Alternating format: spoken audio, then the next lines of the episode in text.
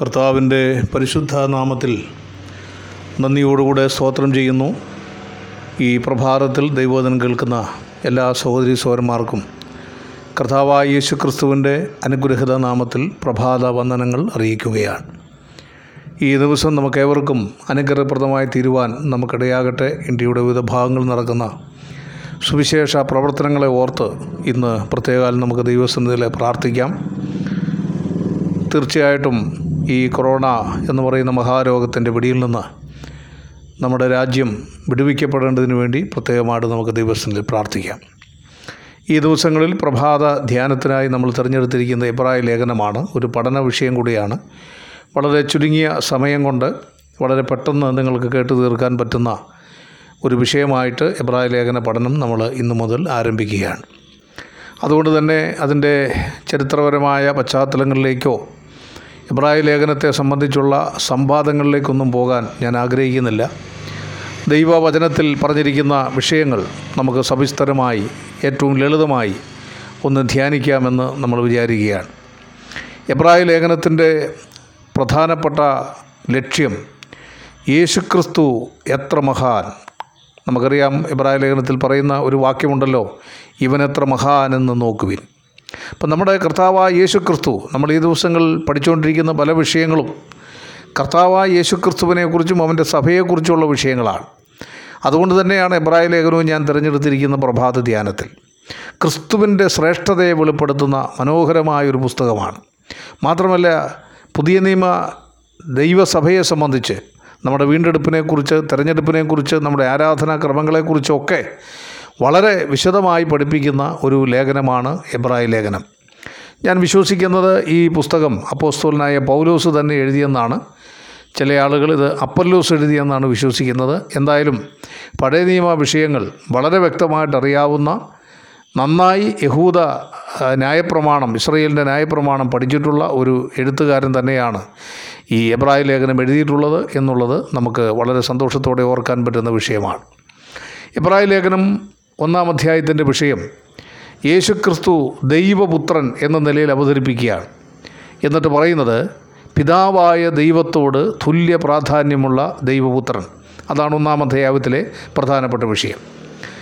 നമുക്കിതിന്റെ ഒന്നു മുതലുള്ള ഭാഗങ്ങളിലേക്ക് നമ്മൾ നോക്കുമ്പോൾ ദൈവപുത്രനായ യേശുക്രിസ്തുവിന്റെ നിരവധി പ്രത്യേകതകൾ ഈ ഒന്നാം അധ്യായത്തിൽ നമുക്ക് പഠിക്കുവാനായിട്ട് സാധിക്കും. ഇവിടെ ഒന്നാമത്തെ വാക്യം തന്നെ ശ്രദ്ധിക്കുക. ദൈവം പണ്ട് ഭാഗം ഭാഗമായിട്ടും വിവിധമായിട്ടും പ്രവാചകന്മാർ മുഖാന്തരം പിതാക്കന്മാരോട് അരളി ചെയ്തിട്ട് ഈ അന്ത്യകാലത്ത് പുത്രൻ മുഖാന്തരം നമ്മോട് അരളി ചെയ്തിരിക്കുന്നു. ആരാണ് കർത്താവായ യേശു ക്രിസ്തു ദൈവപുത്രൻ എന്ന് ഇവിടെ സംബോധന ചെയ്യുന്നു. യേശു ക്രിസ്തുവിന്റെ പുത്രത്വത്തെ സംബന്ധിച്ചുള്ള ഒരു വിശദീകരണം ഞാൻ പിന്നീട് നൽകുന്നതാണ്. ദൈവപുത്രൻ എന്ന നിലയിൽ അദ്ദേഹത്തിന്റെ ഒന്നാമത്തെ പ്രത്യേകത ഇവിടെ വെളിപ്പെടുത്തുന്നത് ദൈവത്തിന്റെ വെളിപ്പാടുകൾ പൂർണമായും നമുക്ക് നൽകുന്നു. ദൈവത്തിന്റെ വെളിപ്പാടുകൾ പുതിയ നിയമ വിശ്വാസികളെ സംബന്ധിച്ച് ദൈവോധനം പഠിക്കുന്ന ഓരോ വിശ്വാസിയെ സംബന്ധിച്ചും നമ്മുടെ ഹൃദയത്തിലുള്ള ഏറ്റവും വലിയ സന്തോഷമെന്ന് പറയുന്നത് ദൈവം അന്ത്യകാലത്ത് അല്ലെങ്കിൽ നമ്മുടെ ഈ കാലഘട്ടത്തിൽ പുത്രൻ മുഖാന്തരം നമ്മോട് അരളി ചെയ്തിരിക്കുന്നു. യേശുക്രിസ്തു സമ്പൂർണ വെളിപ്പാട്. അതാണ് എബ്രായ ലേഖനം ഒന്നാം അധ്യായത്തിന്റെ ഒന്നാമത ഒന്നാമത്തെ പോയിന്റായിട്ട് ദൈവപുത്രനായ യേശു ക്രിസ്തുവിനെക്കുറിച്ചുള്ള പ്രസ്താവന നടത്തുന്നു. അവൻ ദൈവിക വെളിപ്പാടുകളുടെ പൂർണ രൂപം. ഇവിടെ ദൈവം എങ്ങനെയാണ് പഴയ നിയമകാലത്തിൽ സംസാരിച്ചതെന്ന് പറയുക. ദൈവം പണ്ട് ഭാഗം ഭാഗമായി എന്ന് പറഞ്ഞാൽ ദൈവം പൂർണമായ രീതിയിൽ പഴയ നിയമഭക്തന്മാർക്ക് ഒരിക്കലും ഒരു കാര്യവും പൂർണമായി വെളിപ്പെട്ട് കിട്ടിയിരുന്നില്ല. ഭാഗം ഭാഗമായി പാർട്ട് ബൈ പാർട്ട്. ആണ് അവർക്ക് ദൈവത്തിന്റെ വചനം ലഭിച്ചുകൊണ്ടിരുന്നത്. പഴയ നിയമ വിശുദ്ധന്മാരെ സംബന്ധിച്ച് അവരുടെ പ്രസ്താവനകൾ ശ്രദ്ധിച്ചാൽ നമുക്ക് മനസ്സിലാക്കാൻ സാധിക്കും. ഇനി പുതിയ നിയമത്തിലേക്ക് തന്നെ വന്നാൽ പൗലോസ് പറയുന്നുണ്ടല്ലോ ഞാൻ നാം ഇപ്പോൾ കണ്ണാടിയിൽ കടമൊഴിയായി കാണുന്നു. പൂർണമായത് അല്ലെങ്കിൽ പൂർണമായ ദൈവിക വെളിപ്പാട് ദൈവത്തിന്റെ വചനം. പൗലോസ് കുരുന്ത് ലേഖനം എഴുതുന്ന ആ കാലഘട്ടത്തിൽ ഉണ്ടായില്ല. വെളിപ്പാട് പുസ്തകം കൊണ്ടാണ് വചനം പൂർണമായത്. തീർച്ചയായും അപ്പോസ്തലനായ പോലോസ് ഒരിക്കലും വെളിപ്പാട് പുസ്തകം കണ്ടിട്ടില്ല. വെളിപ്പാട് പുസ്തകത്തിലെ വിഷയങ്ങൾ അദ്ദേഹത്തിന് ഭൂമിയിലിരുന്നു കൊണ്ട് പഠിക്കാനായിട്ട് സാധിച്ചില്ല. അതുകൊണ്ട് അദ്ദേഹത്തിന്റെ വെളിപ്പാടിന്റെ പൂർണത അദ്ദേഹത്തിന് ലഭിച്ചില്ല. അദ്ദേഹം പറഞ്ഞത് പൂർണമായത് വരും വരുമ്പോൾ അംശമായി നീങ്ങിപ്പോകുന്നതാണ്. അപ്പോൾ അംശമായിട്ട് മാത്രമേ പൗലോസിനും കാര്യങ്ങൾ മനസ്സിലാക്കാൻ കഴിഞ്ഞിരുന്നുള്ളൂ. അപ്പോൾ പൂർണത എന്ന് പറയുന്നത് വെളിപ്പാട് പുസ്തകത്തോടു കൂടിയാണ് പൂർണമാക്കപ്പെട്ടത് എന്ന് മനസ്സിലാക്കാൻ സാധിക്കും. അതുകൊണ്ട് ദൈവം പണ്ട് ഭാഗം ഭാഗമായി സംസാരിച്ചു. രണ്ട് വിവിധമായിട്ട് വ്യത്യസ്തമായ മാർഗങ്ങൾ. നമുക്കറിയാം സ്വപ്നത്തിലൂടെ ദർശനത്തിലൂടെ അതുപോലെ പല മാധ്യമങ്ങളിലൂടെ പ്രവാചകന്മാരിലൂടെ ഒക്കെ ദൈവം സംസാരിച്ചു. അങ്ങനെയാണ് പിതാക്കന്മാരോട് ദൈവം സംസാരിച്ചത്. വിവിധമായിട്ട് വിവിധ മാർഗങ്ങൾ അതിനുവേണ്ടി തിരഞ്ഞെടുത്തു. മാത്രമല്ല പ്രവാചകന്മാർ മുഖാന്തരം. അതിൽ രണ്ട് വിഭാഗമുണ്ടായിരുന്നു ദൈവത്തിന്റെ ദൈവത്താൽ അയക്കപ്പെട്ട പ്രവാചകന്മാരും ഉണ്ടായിരുന്നു. ദൈവം അയക്കാതെ തങ്ങളെ ദൈവം അയച്ചുവെന്ന് അവകാശ പ്രഖ്യാപനം നടത്തിയ പ്രവാചകന്മാരും ഉണ്ടായിരുന്നു. അതുകൊണ്ട് ആ കാലഘട്ടത്തിൽ കള്ളപ്രവാചകന്മാർ ധാരാളം ഉണ്ടായിരുന്നു എന്നുള്ളത് യരമയ പ്രവാചന്റെ പുസ്തകം പഠിച്ചാൽ മനസ്സിലാകും. അപ്പം പണ്ട് പിതാക്കന്മാരോട് അല്ലെങ്കിൽ പഴയ നിയമകാലത്ത് എങ്ങനെ സംസാരിച്ചു? ഒന്ന് ഭാഗം ഭാഗമായി രണ്ട് വിവിധമായി മൂന്ന് പ്രവാചകന്മാർ മുഖാന്തരം. പിതാക്കന്മാരോട് അരളി ചെയ്തു. എന്നാൽ ഇപ്പോൾ അന്ത്യകാലത്ത് പുത്രൻ മുഖാന്തരം സകലവും നമ്മോട് അരളി ചെയ്തിരിക്കുന്നു. ഇന്ന് രാവിലെ ദൈവത്തിനെ ധ്യാനിക്കുമ്പോൾ പഠിക്കുമ്പോൾ നമ്മുടെ ഹൃദയത്തിലുള്ള ഏറ്റവും വലിയ സന്തോഷം എന്റെ പ്രിയപ്പെട്ടവരെ ദൈവവചനത്തിന്റെ പൂർണമായ വെളിപ്പാടുകൾ നമുക്ക് നൽകിയിരിക്കുന്നു എന്നുള്ളതാണ്.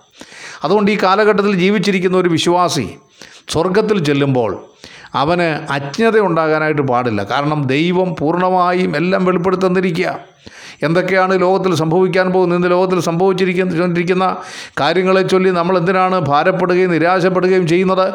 ഇതൊക്കെ സംഭവിക്കും ദൈവം മുൻകൂട്ടി പറഞ്ഞിട്ടില്ലേ? അതുകൊണ്ട് അന്ത്യകാലത്ത് പുത്രൻ മുഖാന്തര സകലവും നമുക്ക് വെളിപ്പെടുത്തി തന്നിരിക്കുകയാണ്. അതുകൊണ്ട് ഈ ദിവസങ്ങൾ എന്റെ പ്രിയപ്പെട്ടവരെ ആ വെളിപ്പെടുത്തി തരപ്പെട്ട വേദപുസ്തകം പഠിക്കുവാനും ധ്യാനിക്കുവാനും അതിൽ ആശ്രയിക്കുവാനും ആ വചനത്തിന്റെ പൂർണ രൂപം ഉൾക്കൊണ്ടുകൊണ്ട് അനുഗ്രഹിക്കപ്പെട്ട ഒരു ജീവിതം നയിക്കാനും നമുക്കിടയാകണം. ഈ പ്രഭാതത്തിൽ അതിന് നമുക്കെല്ലാവർക്കും ഇടയാകട്ടെ എന്ന് നമുക്ക് ആഗ്രഹിക്കാം പ്രാർത്ഥിക്കാം. നമുക്കൊരു വാക്ക് പ്രാർത്ഥിക്കാം. പരിശുദ്ധനായ ദൈവമേ ഈ പ്രഭാതത്തിൽ ഞങ്ങളുടെ തിരുമുഖത്തേക്ക് നോക്കുന്നു. പ്രതികൂലമായ സാഹചര്യങ്ങളിലൂടെ ഞങ്ങൾ കടന്നു പോവുകയാണ് ഒരു മഹാരോഗത്തിന്റെ പിടിയിൽ അകപ്പെട്ടുകൊണ്ട് അനേകർ മുന്നോട്ട് പോകുന്നു. ഞങ്ങളുടെ ഇന്ത്യ മഹാരാജ്യത്ത് ജനസംഖ്യയിൽ വലിയൊരു പറ്റം ആളുകൾക്ക് ഈ രോഗം വന്നുകൊണ്ടിരിക്കുകയാണ്.